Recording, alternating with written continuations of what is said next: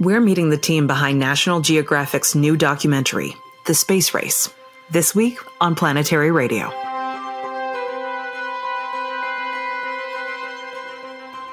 I'm Sarah Al Ahmed of the Planetary Society, with more of the human adventure across our solar system and beyond. Space is for everyone, but for much of our short time as a spacefaring species, that has not been the case. Today, we'll get a peek behind the scenes at National Geographic's new documentary called The Space Race. It celebrates the triumphs and struggles of the first African American space pioneers and astronauts, and the long road it took to get to where we are today. We'll be joined by the co directors, Diego Hurtado de Mendoza and Lisa Cortés, space pioneer Ed Dwight, and astronaut Leland Melvin. But first, Casey Dreier, the Planetary Society's Chief of Space Policy, and Jack Kiraly, our Director of Government Relations, will give us an update on the budget gridlock that's caused the recent layoffs of hundreds of people at NASA's Jet Propulsion Laboratory. This could impact other NASA facilities and space agencies around the world. And on Friday, February 23rd, Planetary Radio is teaming up for a stream with our friend Moohoodles on Twitch. She'll pop in to share a little bit about the growing group of science communicators on live streaming platforms and let you know how you can watch our stream together. We'll close out our show with What's Up with Bruce Betts and a new random space fact.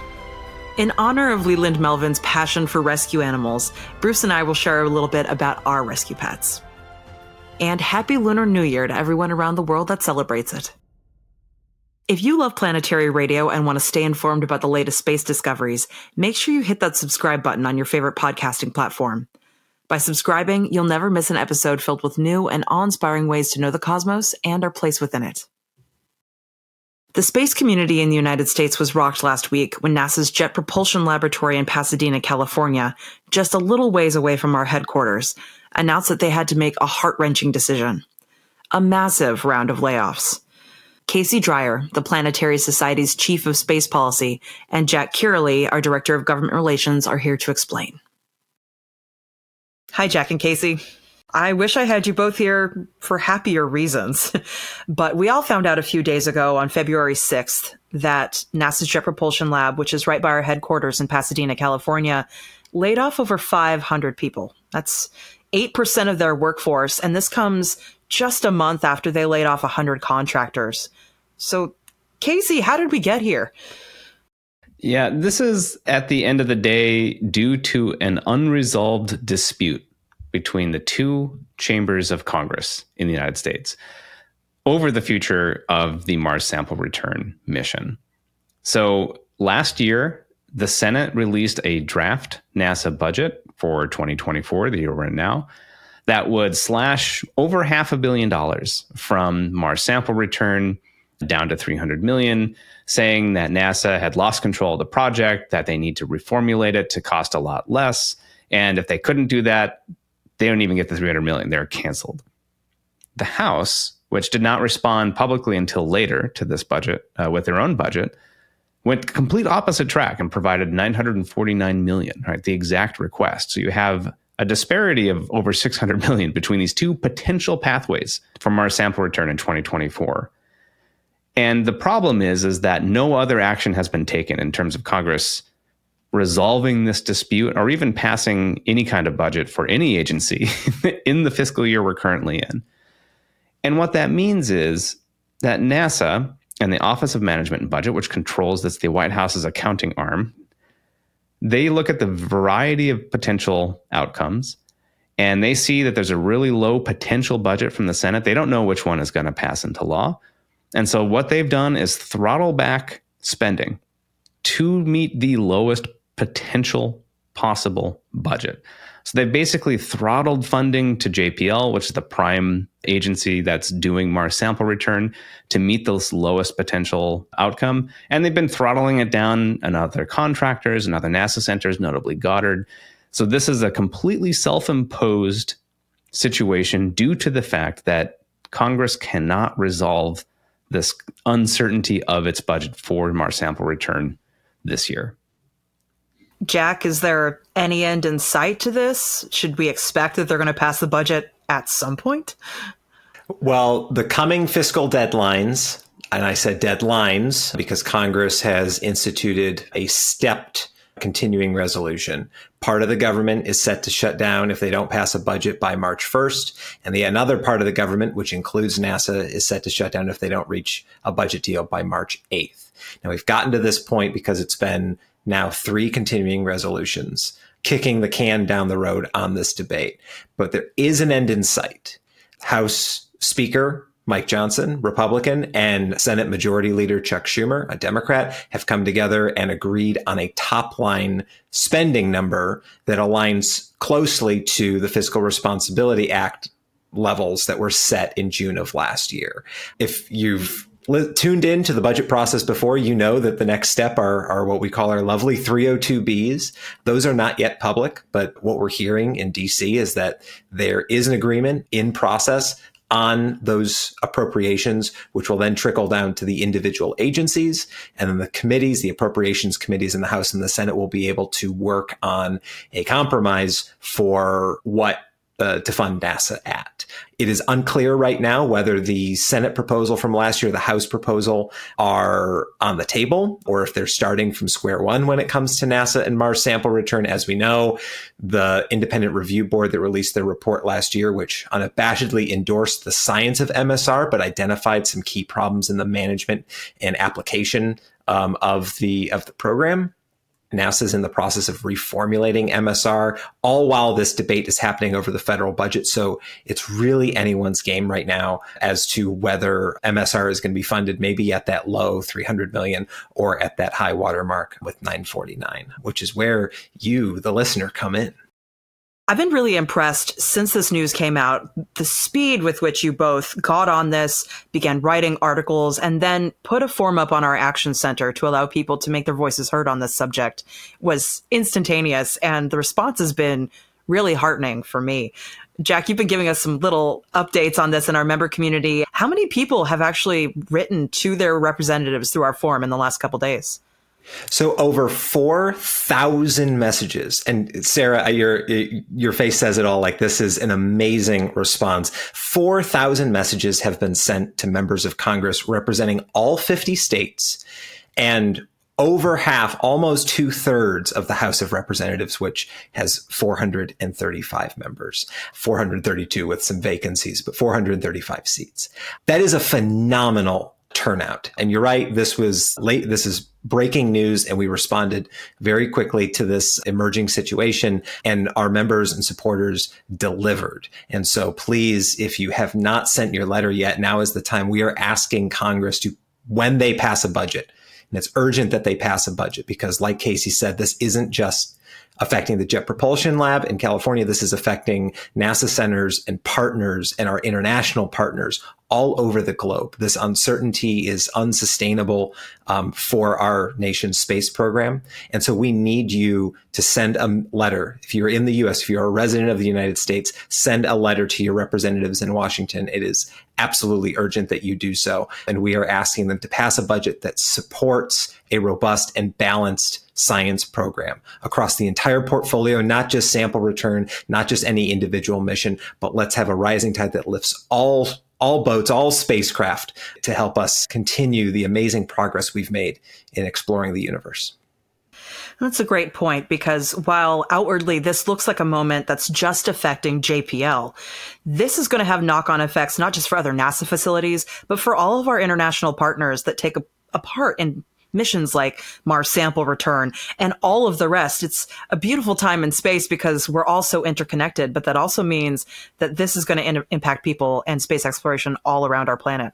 Yeah, absolutely. It really does. And I think there's something you know, just to emphasize there, which is being good partners to our international contributors, but also being good partners to the people who work literally every day to make these spacecraft into reality. And you know, I don't want to gloss over JPL's losses either. I, I feel for the the uncertainty and the suffering that people are going to go through having suddenly lost their jobs through really no fault of their own. Right? This is not some strategic realignment. This is panic mode because the money basically disappeared. So this is this is I don't want to say this is not smart man. I mean, it's it's not JPL's fault, but this is a stupid situation that we find ourselves in. Right? This is a pointless, self inflicted wound. And we are seeing in reports of other, particularly contractors, it's harder to lay off civil servant staff, which is distinct from JPL. There's a reason we haven't seen it, but a lot of other NASA centers are struggling right now and contractors. And, you know, we've spent the last 10 years really ramping up our space efforts to, as Jack said, all these incredible missions being in the pipeline, going through COVID, enduring, but still managing to launch incredible new missions. And then what? To just get rid of them at the first sign of trouble, it's absurd. And we really can do better than this. And we've seen and we're used to inaction, we're used to frustration. You know, democracy can be a messy process. But what we're seeing with these JPL layoffs is that this is these are real consequences for this to real people's lives and to real people's livelihoods who we want working for these incredible things.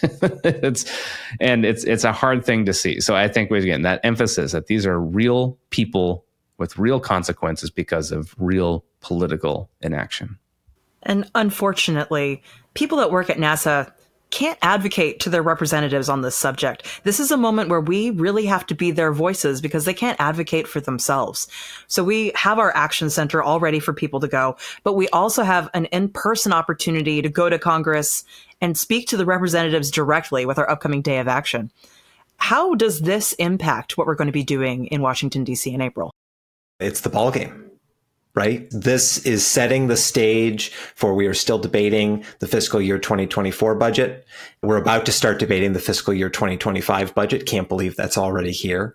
And our day of action, our in-person day of action that returned phenomenally last year with over a hundred people coming to DC to advocate for space science. We're doing it all again on April 29th, 2024. We're going to be on the ground at such a pivotal moment in the budget process and clearly a pivotal moment for the jobs at stake at the Jet Propulsion Lab, at the Goddard Space Flight Center, at centers and partnerships, uh, partner organizations all over the country and the world. And joining the Day of Action is the best way that you can make a direct impact on how our legislators are thinking about the impacts of their decisions. And so please go to planetary.org slash day of action. Read about it. Read some testimonials. It is such an uplifting and empowering experience to be with dozens, if not a hundred other members of the Planetary Society advocating for this thing that we hold so dear and actually making a difference. I hear it every day. I was just on the Hill two days ago and had a staffer tell me the impact that our members have that that conversation had now four or five months ago um, that impact is is significant so please planetary.org slash day of action if you can make it we'd love to see you here april 29th and if you can't make it in person, you can absolutely join our efforts through our Advocacy Action Center at planetary.org slash action. And just anecdotally, speaking to my friends that have worked at JPL, do work, or just got laid off from JPL. It means the world to them that people are speaking up for them. We can't bring those jobs back necessarily, but we can help shape the future of space exploration and make sure that their jobs are secure. So this is a moment where I'm really looking forward to us all coming together and hopefully making a difference for these people and for all space exploration. Thanks, Jack and Casey. Thank you, Sarah. One thing is for sure we can accomplish amazing things when we work together.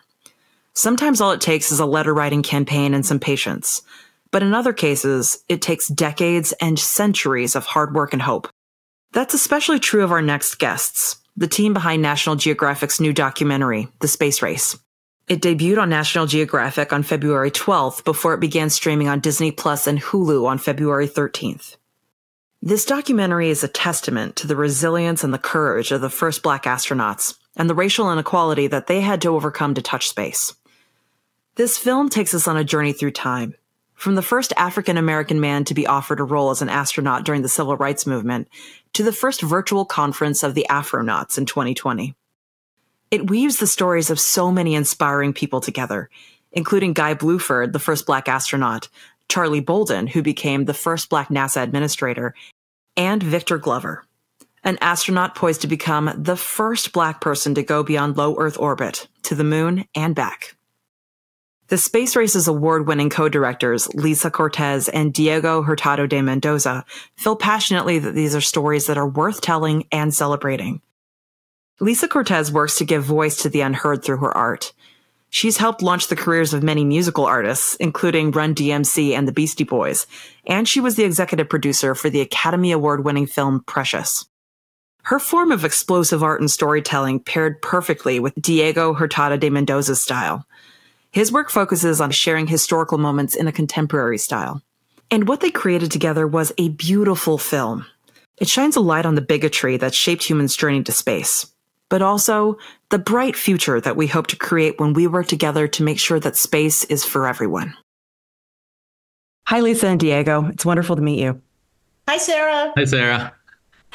I wanted to say from the bottom of my heart, thank you for this documentary. I feel like this was a story that really needed to be told, and there was so much history that I only learned because of this film. And several months ago, the CEO of our organization, Bill Nye the Science Guy, got a chance to go see a pre screening of this movie. And when he came back, he told the entire staff about it because it so deeply emotionally impacted him. So I'm sure many people will have a similar reaction among our listeners. Diego, how did this documentary come to be? It was fascinating. You know, we're telling the story of African Americans in the space program, and of all places, it started in Cuba when we discovered that the first Latino and actually the first person of color to fly in space was Arnaldo Tamayo Mendez, the Cuban cosmonaut, and he flew with the Soviet Union. And and with that, the Soviet Union claimed a moral victory over the U.S. because they they flew the first person of color, and they didn't have black population. And so we immediately were drawn to the comparison of what was going on in the United States to lose that so-called race against the Soviet Union. So we started digging into all these incredible hidden stories, these hidden figures that we we didn't quite know about, and and that's just how the film came together. And Lisa and I fell in love with them, and and you know, and that's the film you see. That moment in particular in the film really surprised me. I mean, I shouldn't be surprised by it, honestly, but that was a part of the history that I was so unaware of. And it is so tragic that the United States robbed itself of the opportunity to be this trailblazer for diversity in space. But thankfully, we're at a much better place now in our history. I wanted to ask you, Lisa, because every moment in history is unique, but we're right on the cusp of the Artemis generation going to the moon. So, why is right now a particularly poignant moment for us to be seeing this film? Well, we're very excited to have the participation of Victor Glover, who is a part of the Artemis team. And actually, when we recently screened at the Johnson Space Center, and the whole Artemis team came to the screening to support Victor and to bear witness to the storytelling. I, I always think about the incredible Charlie Bolden and what he says in our film that African American history is American history. And to forget that, we do so at our peril. I think as we look at space exploration and the commercialization of space, we all need to understand that there is a place for everyone to participate and to be a part of the advancement of science and progress. And I think our film is a great illustration of this long tale of history that has brought us to this moment. And I think the excitement, in particular, that we hold about the Artemis mission. I'm so excited to see more people represented in space. We're going to see the first women, the first people of color, and the first non Americans go back to the moon. So, this is a moment for everyone to be really excited, and particularly this newer generation of people that did not know the bigotry of the earlier ages in the Apollo era. I think it's a really beautiful point. Diego, as you've gone through the history of African American astronauts, how has that impacted the way you think about space exploration or maybe your hopes for the future of humanity? One thing that NASA astronauts talk about all the time is that when they're in space doing the most difficult things that human can do, they're doing the most advanced science and advancing humankind's knowledge of our surrounding cosmos they do it as a team and they say they always talk about mission first which is they all learn how to work together and they live in space and work and do science as a team that works flawlessly. And i always thought isn't that incredible that while they're doing all of that and there's people of all kinds of races and creeds and religions and they look out of the window and they see the earth as a rock where we all live together where there's no borders and they're doing what we hope we should be doing here on earth. They're working together. They're doing the most difficult things so if they can do it up there you know that should be a model. That's the most inspiring thing that we should take from them. It's if they can do it we should figure out a way to apply all that way of working here on earth. And so the inspiration you get from them i think it it will touch everyone. I think it's really interesting that space exploration and just space fans in general have played such a role in this story of pushing forward diversity.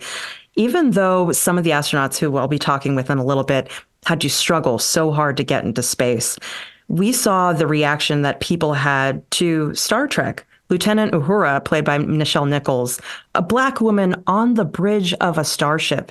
Even before it was real, it was a dream that the space community has pushed forward. And I wanted to ask you, Lisa, what has been the reaction that people have had to watching this film? Has it made them feel vindicated or perhaps very frustrated?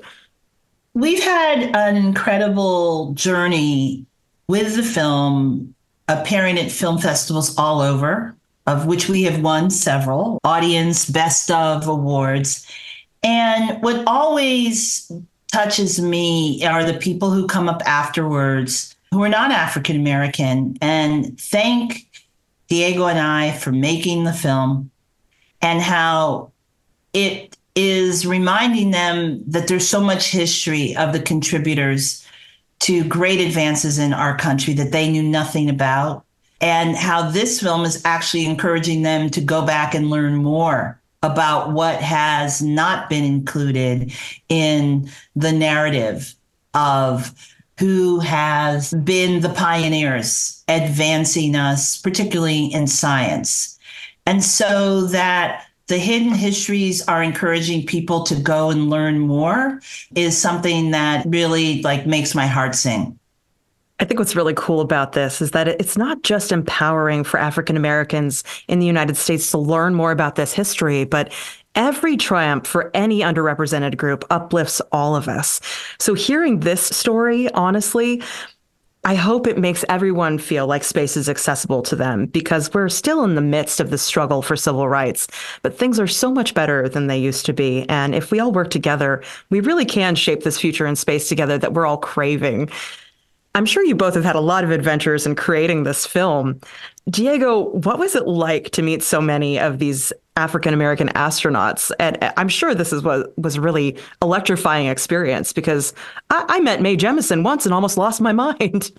Hi, you're absolutely right. Look, for me, it's been one of the highlights of my life. And it's not because you meet icons that are on a pedestal, it's because you meet human beings just like you who are extremely hardworking, who are, who are brilliant, who are excellent, who are multi hyphenates. Each one of them inspires you to want to do better at every level in your life because that's how they behave, that's how they carry themselves. And so it is just incredible. They're smart, they're compassionate, they're loving. Like some of our last screenings, the whole panel with Ed Dwight, Leland Melvin, Victor Glover, they all start talking about how they feel this love and you feel it and the audience feels it. You know, that's incredible. For someone to be a scientist, a jet fighter pilot, do all these wonderful things and yet understand compassion and love and make that their priority you know the way they behave with their families the way they behave with each other with us with you know the audiences with kids that approach them it's unbelievable. I mean astronauts really are the best of us. And so i think people will will love the film because of them. It's hard not to love them after all they've accomplished. And the trails that they've blazed for each of us uh, despite not meeting them i feel very connected and very grateful. And there are so many stories you could tell with a documentary like this Lisa, was there anything that you guys recorded that you really wish you could have kept in the film but just didn't have time? Well, we we certainly would love to tell more about the incredible journey of Arnaldo Tamayo Mendez. That is so rich, and there's a lot of incredible material that we have. So that is is a big goal is to get his story out there also perhaps another documentary, because that story in and of itself would blow people's minds. Absolutely. You heard it here first. What were some of your favorite moments in creating this documentary? Wow, there's so many incredible moments. I mean, the time I spent with Arnaldo in Cuba was absolutely stunning. He was born into poverty in the poorest part of the country. And then, you know, we got to travel with him, which was unbelievable. And then in the US, I love particularly the way we managed to get to know these astronauts as individuals. You often hear about them as sort of a box, like African American astronauts, as if they were one thing. And the reality is they're, you know, as far as they can be from being anything monolithic. They're all individuals with very you know different life experiences, and so getting to spend time with them, I think, is the highlight for me. It's the most incredible thing. It's sharing you know the same air with these incredible individuals. How about you, Lisa? Well, I, I feel like a mad scientist. You know, Diego and I had this dream and we want and the dream grew in ways that we did not expect. We had partners with Nat Geo and the Kennedy Marshall Company to support us in that. And most importantly, we had the buy-in from a community. And Leland Melvin as our guide to this community is all the ingredients that a mad scientist needs. And in this case, I guess mad documentary filmmakers to craft something that is unique, that is centered in the voices of our participants, and that is moving and inspirational in equal parts. That is like this wonderful moment that all of these things align and that we could have this elevated, elevated story come uh, about as a result is is the joy of making this. I honestly feel like you could have made an entire documentary series with this material. There was so much there in the middle that you got a chance to share, but not fully in depth explore. And I really hope that that you and other documentary filmmakers tell more of this story because I feel like so much of it has been lost to time or perhaps just not taught. I think about all the time I spent in school learning about space exploration and never once were any of these figures mentioned to me. And that is just such a shame. It's so wild. It's a little ways out, and we did hear recently that the Artemis 2 and 3 mission are a little bit delayed. But on that day, when the first African American astronauts set their boots into the lunar regolith, what do you think you're both going to be doing to celebrate that day? I'm going to thank the ancestors for watching over us and really supporting us and supporting that astronaut on their journey. I love that answer. What about you?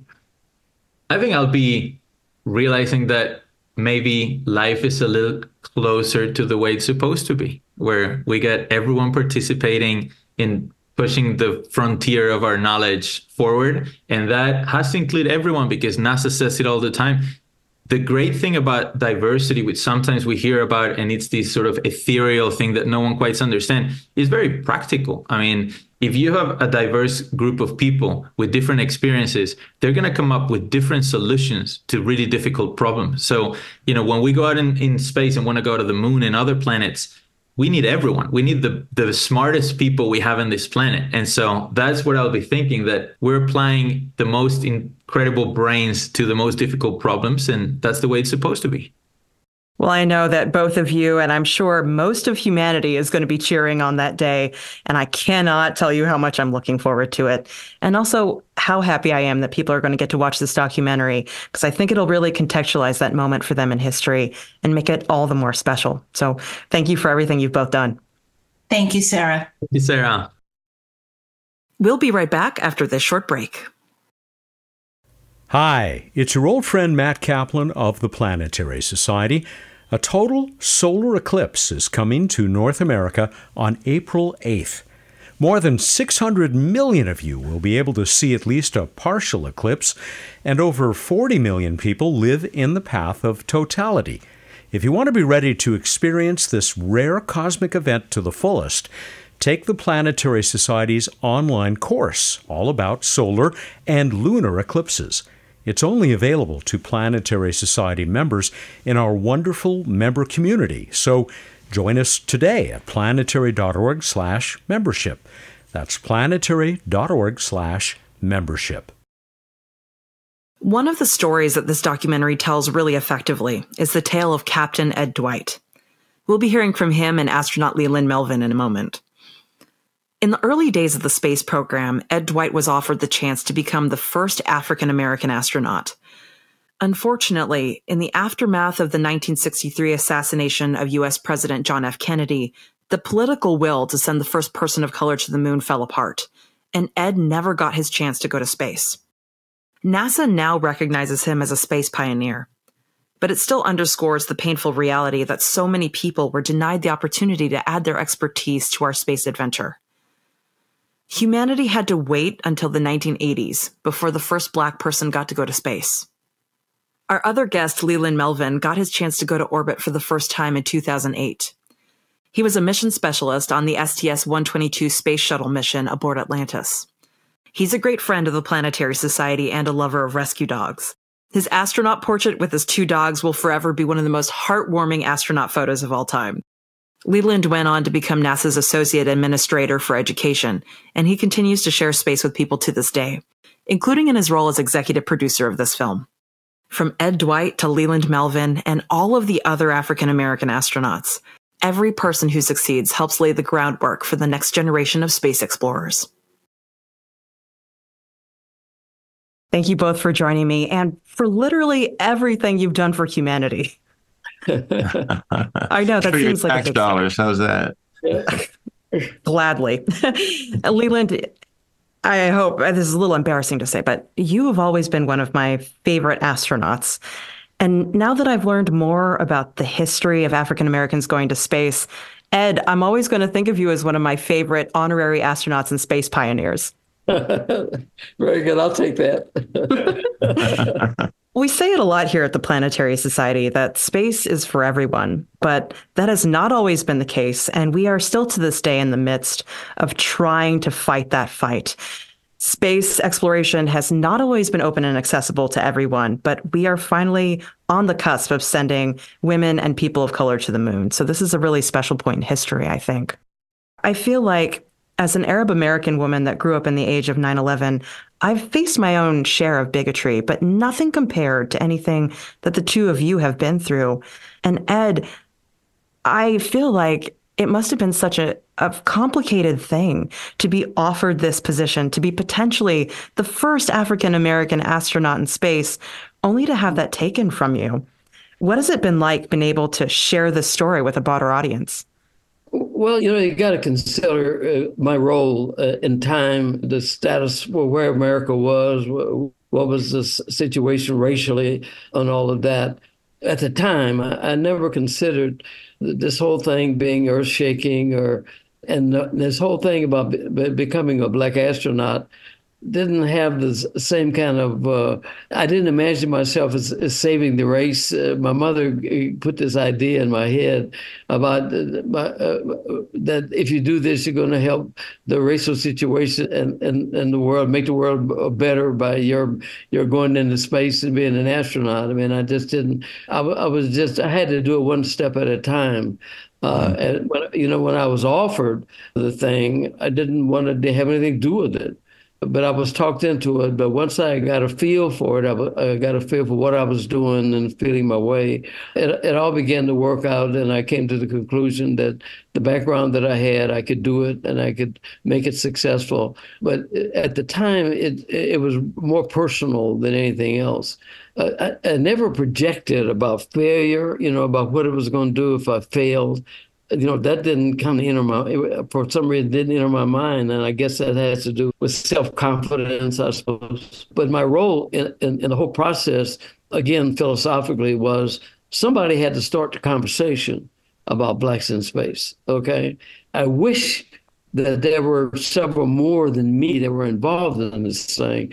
And to have it laid all on my shoulders as one guy, uh, I thought it was very, that part of it was very unfair, but I didn't think about it being unfair till after the fact because at the time I was just going with it, you know. But as time pressed on, and I was introduced to all kind of racial indignity and everything you could possibly imagine, but I fought it, and I, in essence, I won the game. And this movie does an incredible job of taking that that whole idea, this whole Ed Dwight idea, and making it have sense they put it in the context of our time and put it all through the movie. That there's a timeline, and they put my involvement in this thing as time went on, and it made my involvement a little bit more important than I ever thought it would be. You know, because you don't think you. Sometimes you you bury your head in the sand and you just full speed ahead, not knowing well, what the result and the ramifications are, what you're doing.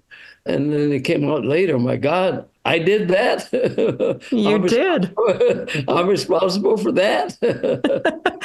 I can't help but think of the lost opportunity there. It is so unfair to put the burden of representing an entire demographic on someone's shoulders. But at that moment in history, it would have meant so much to so many people to see a black astronaut in space. Leland, how do you think it would have changed your life to see someone that early on in the age of astronauts that you felt represented by? Well, you know, when I think of 69, Sarah, and me holding the rabbit ears on a black and white Sylvania television set, never seeing the transmission, but knowing that there was no one that looked like me on that other side of the television, I never imagined in my wildest dreams that I would want to be an astronaut. I wanted to be Arthur Ashe, tennis player. And, you know, just kind of meandered to that when I started working at NASA Langley. But if Ed Dwight had been on that television, it could have changed everything. Who knows what would have happened? I mean, it still happened for me, but I think for so many other kids, uh, the possibility of what could happen. And now when you look at, you know, I go into schools and have on my blue flight suit, and some kids think I'm the Jiffy Lube repairman because when they see a guy in a blue flight suit, an American flag, it's not an astronaut, it's a Jiffy Lube person or someone in a, you know. So that now I'm helping educate people see, hey, this flight suit, he's got his patches. They designed these patches to go on Atlantis to the space station, deliver Columbus Laboratory and do spare parts. And so I think it's an evolutionary process, but Ed started it.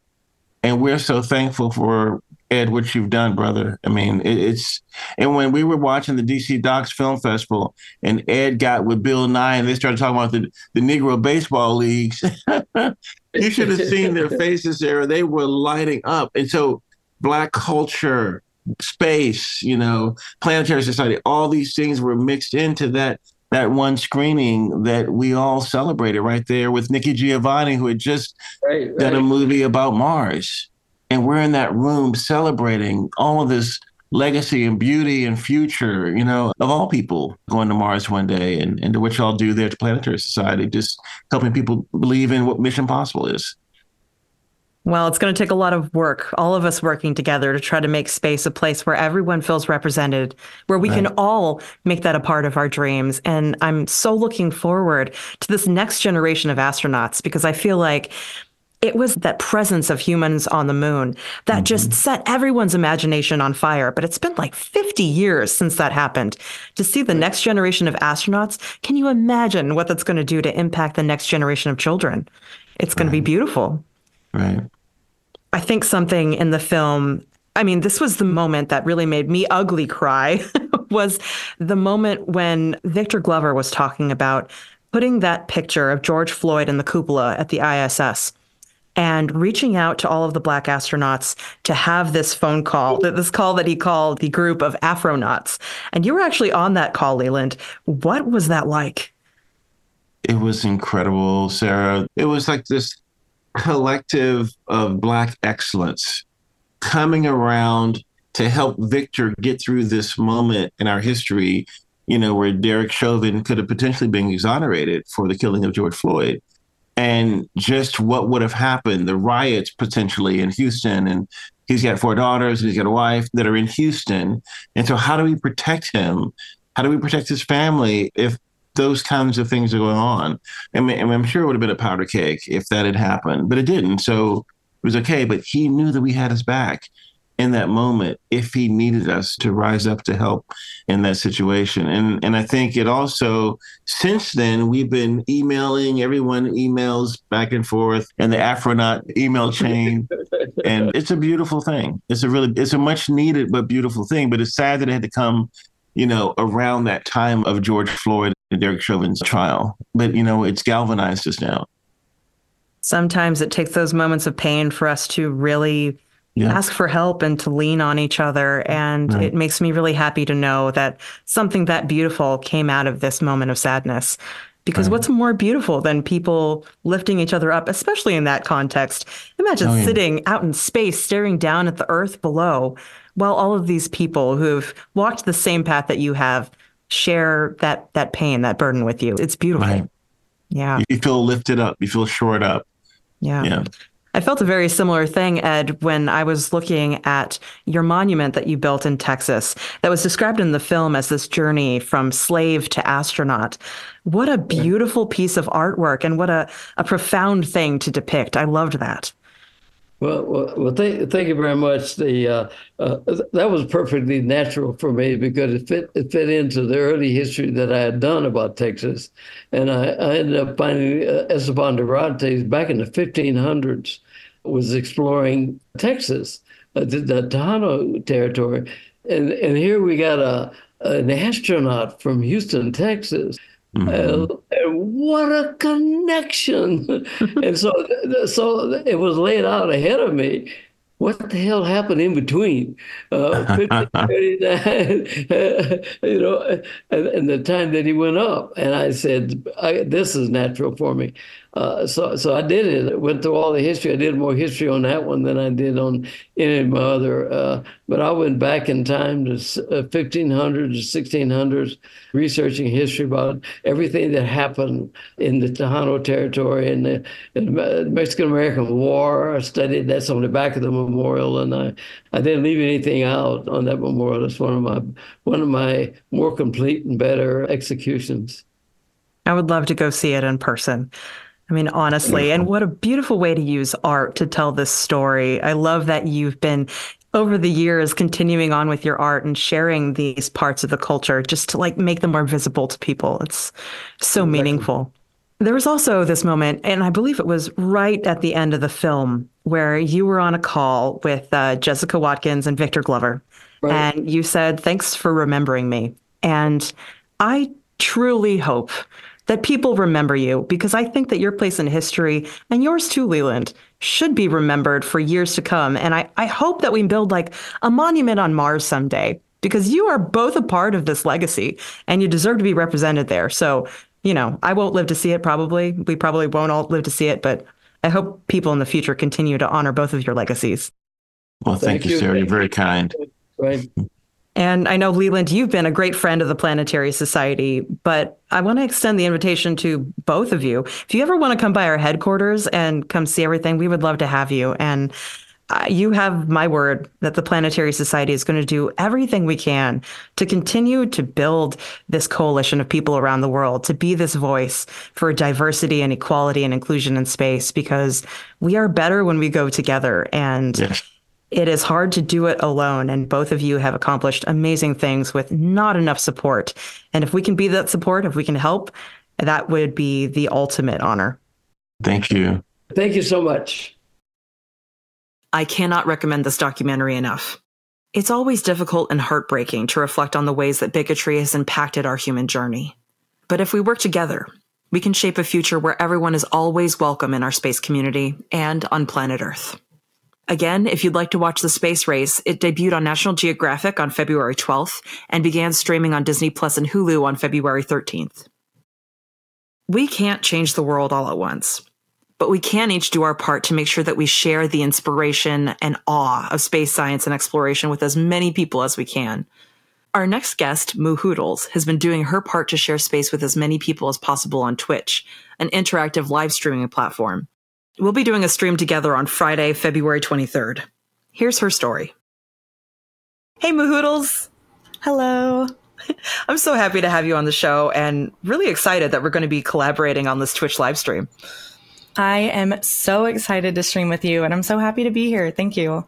We've been talking on the show about the fact that space should be for everyone and that we need to advocate to make that a real thing.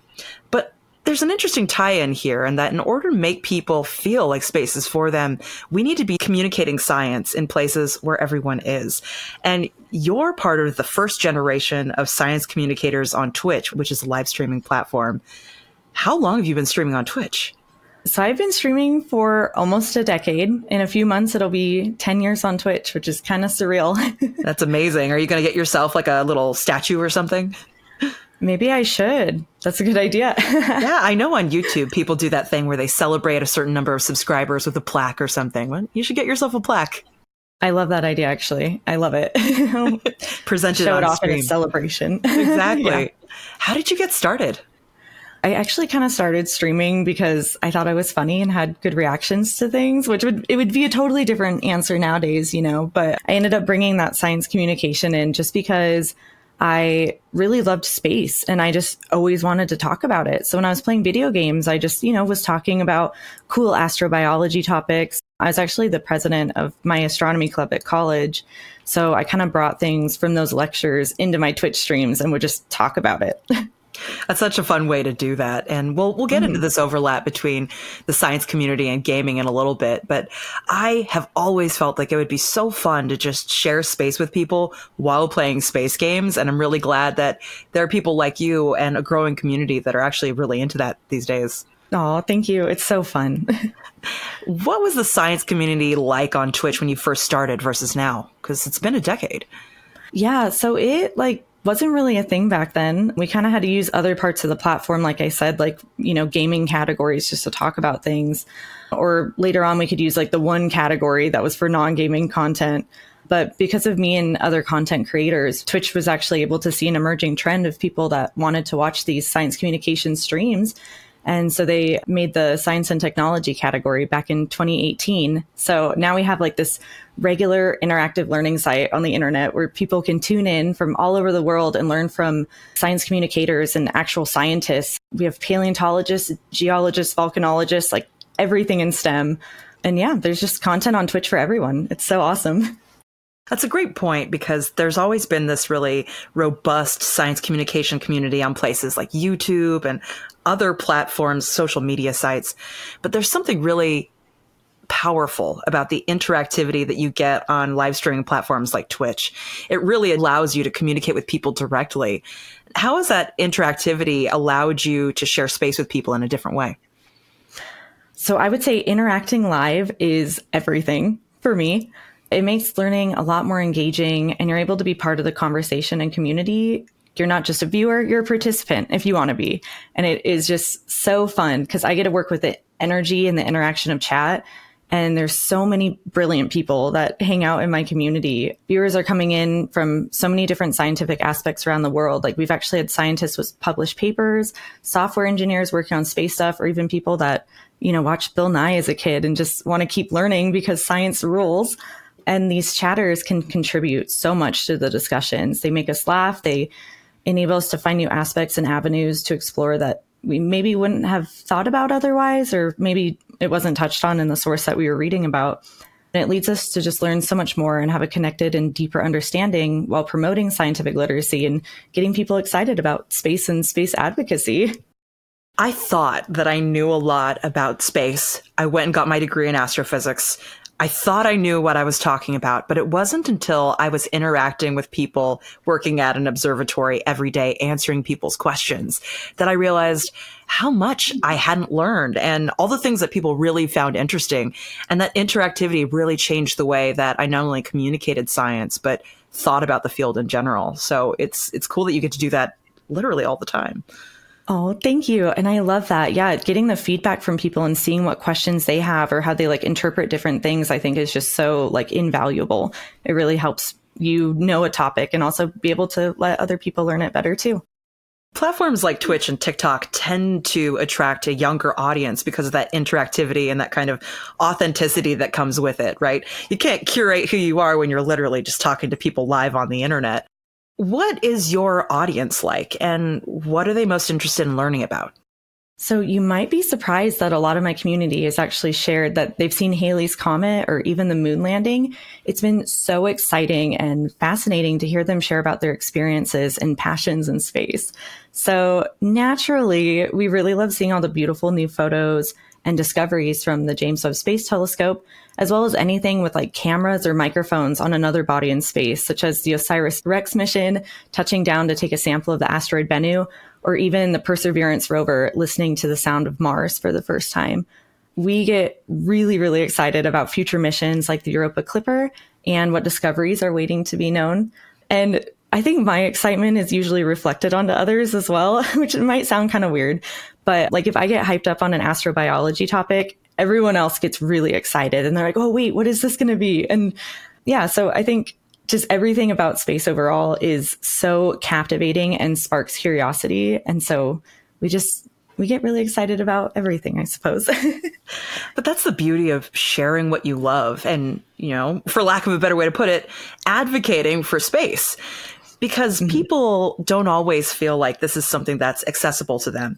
And classically, there have been a lot of people that have been left out of this, this discussion or meant to feel like space isn't for them right? Yeah. But as soon as you get to share what you love with people, make them feel welcome in it, allow them to ask their own questions, that's when the real change happens. It's it's magic. Yeah, no one should feel shunned from being able to participate in anything about space. Like set aside all of the amazing citizen science projects out there that you can help out with.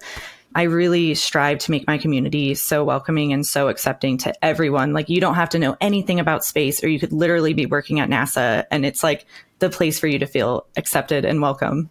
Spaces for everyone. That's what we try to do here at the Planetary Society. But I think that's a sentiment that's reflected across so many people that are in the science community. This is something mm-hmm. that's for all of us, and we all love it passionately. And we want everyone else to understand how cool this stuff is. Because, yes, come on, it's so cool. it is. Twitch is a really kind of game centric platform. Classically, when people think about Twitch, they think about people playing video games. And if we're any indication, the two of us are big gamers. So there's a lot of overlap between the space community and the gaming community. And every once in a while, you, you do game streams. So how have you been using gaming to help people understand space science? There is definitely such a huge overlap between gamers and space lovers. I often play space focused games on my stream. So when people come into the stream for the first time for the game and then they realize that I also do science communication, they get really, really excited because they're actually able to like learn about these cool topics or see what things in the game are relevant to like real life space stuff. So, for example, like when I play games like Starfield, I was so excited that there was a like xenobiologist class in that. Right. So I decided essentially to role play that and bring all of my astrobiology education into every single gameplay stream. And so people got to learn so much about astrobiology. And like the majority of people who came in for Starfield didn't even know astrobiology was like a thing. So I really got to nerd out. And it also helps to be able to visualize some of the wonders in space and video games just make a really good talking point with that added educational tool. Sometimes we'll play a game called Space Engine, which is like a 3D visualization of things in space. And that's a really, really great educational tool. But I also, as you know, play Star Citizen and I think that's just a gorgeous game that gets people excited about space because it's so pretty, but then they can learn something too. So, right. I'm sure we're going to be talking about Star Citizen on the stream because I've been a big fan of this game for a long time. Once I start going about the the physics of that game and what they're accomplishing, I won't shut up. So it's great. It's a fantastic tool. I would love to hear you talk all about that. we so will. What is a typical Moohoodle stream like? So we always start talking about current news and doing a lot of science communication about just everything happening in outer space and astrobiology. Essentially, we nerd out for hours while learning in this interactive and engaging environment. And then we can play games later on and nerd out in those too. Recently, we've been doing some just full streams of like only science communication because it's been super fun. And that's pretty much what a typical stream is like. and I've watched some of them. It's a real good time. I, oh, I feel like there are so many beautiful moments happening in space right now. I can't even share all of them on the show because there are just so many space agencies around the world and a lot of commercial entities that are getting tied up in space. And there's so many topics that we can't cover. It's a beautiful thing that you can just sit there and answer people's questions and go through the space news for hours on end because that's a really fun and accessible way to do that. And mm-hmm. you can really get to all the topics that maybe we can't deep dive into every single week. I'm really looking forward to our stream together, and that's going to be on Friday, February 23rd. You're going to start the stream a little early at 6 p.m. Pacific time. But in the meantime, how can people find your channel on Twitch, and what time do you stream? Sarah, I am so excited to stream with you. We are going to have so much fun. I am live every Monday, Wednesday, Friday at 7 p.m. Mountain Time, which is 6 p.m. Pacific Time. And you can find me at twitch.tv slash M O O H O O D L E S. Moohoodles. Moohoodles. well, thanks for joining me, and I'm looking forward to this. Thank you. That's going to be a lot of fun. If you can make it, we'd love for you to join us in the chat during the live stream. Now, let's check in with Bruce Betts, the chief scientist of the Planetary Society, for What's Up. Hey, Bruce! Hey, Sarah! we are celebrating uh, Valentine's Day here in the United States today, so happy Valentine's Day. Happy Valentine's Day. You know, there's a random space fact video for Valentine's Day. We really? post a link to it talking all about the asteroid Eros and co-starring our from our board of directors, Bob Picardo. Star Trek actor, etc. You can see him just really, really abuse me. It's funny. verbally, verbally. Verbally. No, I'll, I'll, share that on the episode page for this episode of Planetary Radio because I don't think I've seen that one yet. Yeah, there's don't worry, Merc did graphics. There's a Cupid. There's an asteroid. There's a Star Trek actor. There's me getting embarrassed. It's it's it's quite fabulous. And there's even facts about the asteroid. Strangely enough, enough about that. Happy Everything Valentine's that people Day. love. Happy Valentine's Day. but I got this chance to talk to so many people that I respect a lot. But I got to talk to Leland Melvin, who's one of my favorite astronauts, and that was that was a moment for me. That's really cool. Have you ever gotten to talk to him before? No, I have not. Ooh, well, maybe, hopefully, we can make that happen. I, I invited him and Ed Dwight to come visit our headquarters. Fingers crossed that'll happen, but I think it would be really cool to all be there and hang out with those people because, wow. Pretty cool. No, but I don't know if you've had this experience meeting other astronauts, but every time I always have this kind of starstruck feeling. And then I meet them and they're just such kind, down to earth, but very good, hardworking people. And it, it, always makes me feel both like I could do that and also like I'm not worthy. Yes, I've had that experience often. I've met a lot of astronauts, and, and yes, they're partly selected for their sociability and how well they play with others. And so they tend to be nice. Little known fact, maybe.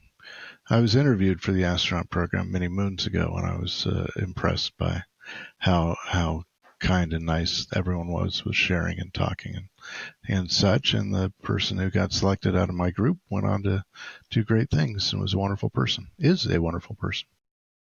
Imagine somewhere in the multiverse you were an astronaut. Yeah, weird. Weird. Yeah, instead I was just a guy who had problem with one ear adjusting to pressure changes. Cuz you know, that's enough. Relatable. Anyway, yeah, no, astronauts are cool, and I have certainly been starstruck by the ones from when I was a, when I was younger, and they were the the astronauts. So I'm I'm less starstruck now, but still, they're impressive. Yeah, it's really interesting getting to have these conversations about how many people would have made amazing astronauts but were denied that opportunity either because of their race or because they were women or insert reason here. There are so many amazing people that haven't had that chance yet. And I'm really looking forward to a future where we have even more human missions to space and even more accessibility and diversity among our crews. It's going to be such a cool moment in the future to look back at this time and see how far we've come and how much things have changed. That's true. That part is great. I will throw in the caveat for all astronauts that there aren't going to be a lot of missions for a long time. So it's still going to be a very specialized group. Yeah especially after the ISS comes down. We're going to have to wait for that lunar gateway to be fully built so that we can have even more permanent human presence in space because China already has their space station. So thankfully, we're still going to have humans in space, but it's going to be a little bit of a wait to get that kind of ISS feel back. The ISS feel. Hello, dog. Sorry, my dog's in my lap again. Speaking of dogs, though, I know that people have told me that part of why they love Leland Melvin so much in our member community is because of his astronaut photo with his rescue dogs. Are your dogs rescue dogs? My dogs are rescue dogs, including Gracie, who's uh, trying to talk, pant into the microphone. Uh, now she's licking the microphone in my face. She is full blown rescue dog, street dog now happily snuggles into the warm spaces when it's raining outside and uh, just in general so yeah, and then Giant Max, that's our small dog. the 85 pounder, and then giant 200 pound Max is just a magnificent, gentle giant rescue dog. You know, lots of dogs for all all rescue dogs for throughout my life, and they're they're awesome. Adopt, don't shop. Spay and neuter. Spay and neuter. Take care of our animal friends. One of these days, I can't wait to be on a spacecraft with a cat or a dog with me, just adventuring through space together. That'd be so cool. I somehow think it would just freak the heck out of my dogs. Zero G is not something they're really like going, yeah, I get that. All right. So, All what's right. this week's random space fact? Random space fact. All right. The uh, total fuel carried by Charles Lindbergh on the Spirit of St. Louis on his transatlantic solo record setting flight was equivalent to a tenth, a tenth of the amount that the Saturn V would burn every second. And you may think, how did these two weird things come together? Not random, oddly enough. Charles Lindbergh and his wife visited the Apollo 8 crew the night before they headed off to go around the moon.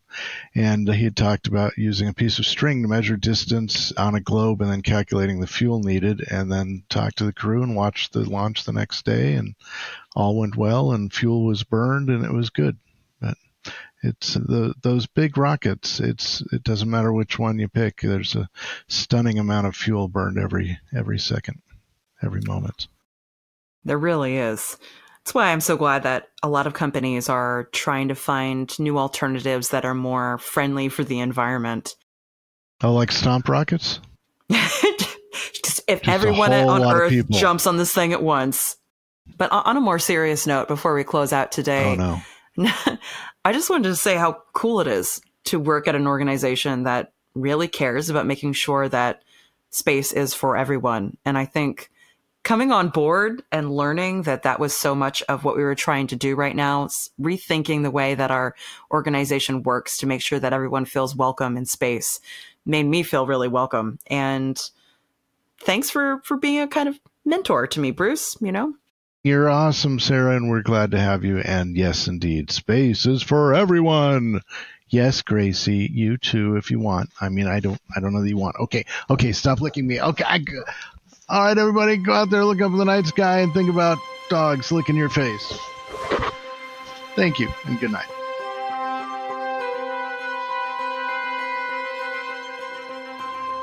We've reached the end of this week's episode of Planetary Radio but we'll be back next week for an update on OSIRIS Apex.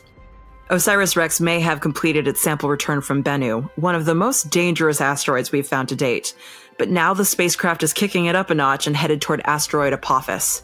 In 2029, that asteroid is coming closer to Earth than our geostationary satellites, so getting a close look at it is probably for the best. You can help others discover the passion, beauty, and joy of space science and exploration by leaving a review and a rating on platforms like Apple Podcasts. Your feedback not only brightens our day, but also helps other curious minds find their place in space through planetary radio. You can also send us your space thoughts, questions, and poetry at our email at planetaryradio at planetary.org. Or if you're a Planetary Society member, leave a comment in the Planetary Radio space in our member community app. Planetary Radio is produced by the Planetary Society in Pasadena, California, and is made possible by our members around the world who believe that space is for everyone. No matter who you are or where you're from, you're welcome to join us at planetary.org/join. Mark Hilverda and Ray Paoletta are our associate producers. Andrew Lucas is our audio editor. Josh Doyle composed our theme, which is arranged and performed by Peter Schlosser. And until next week, Ad Astra.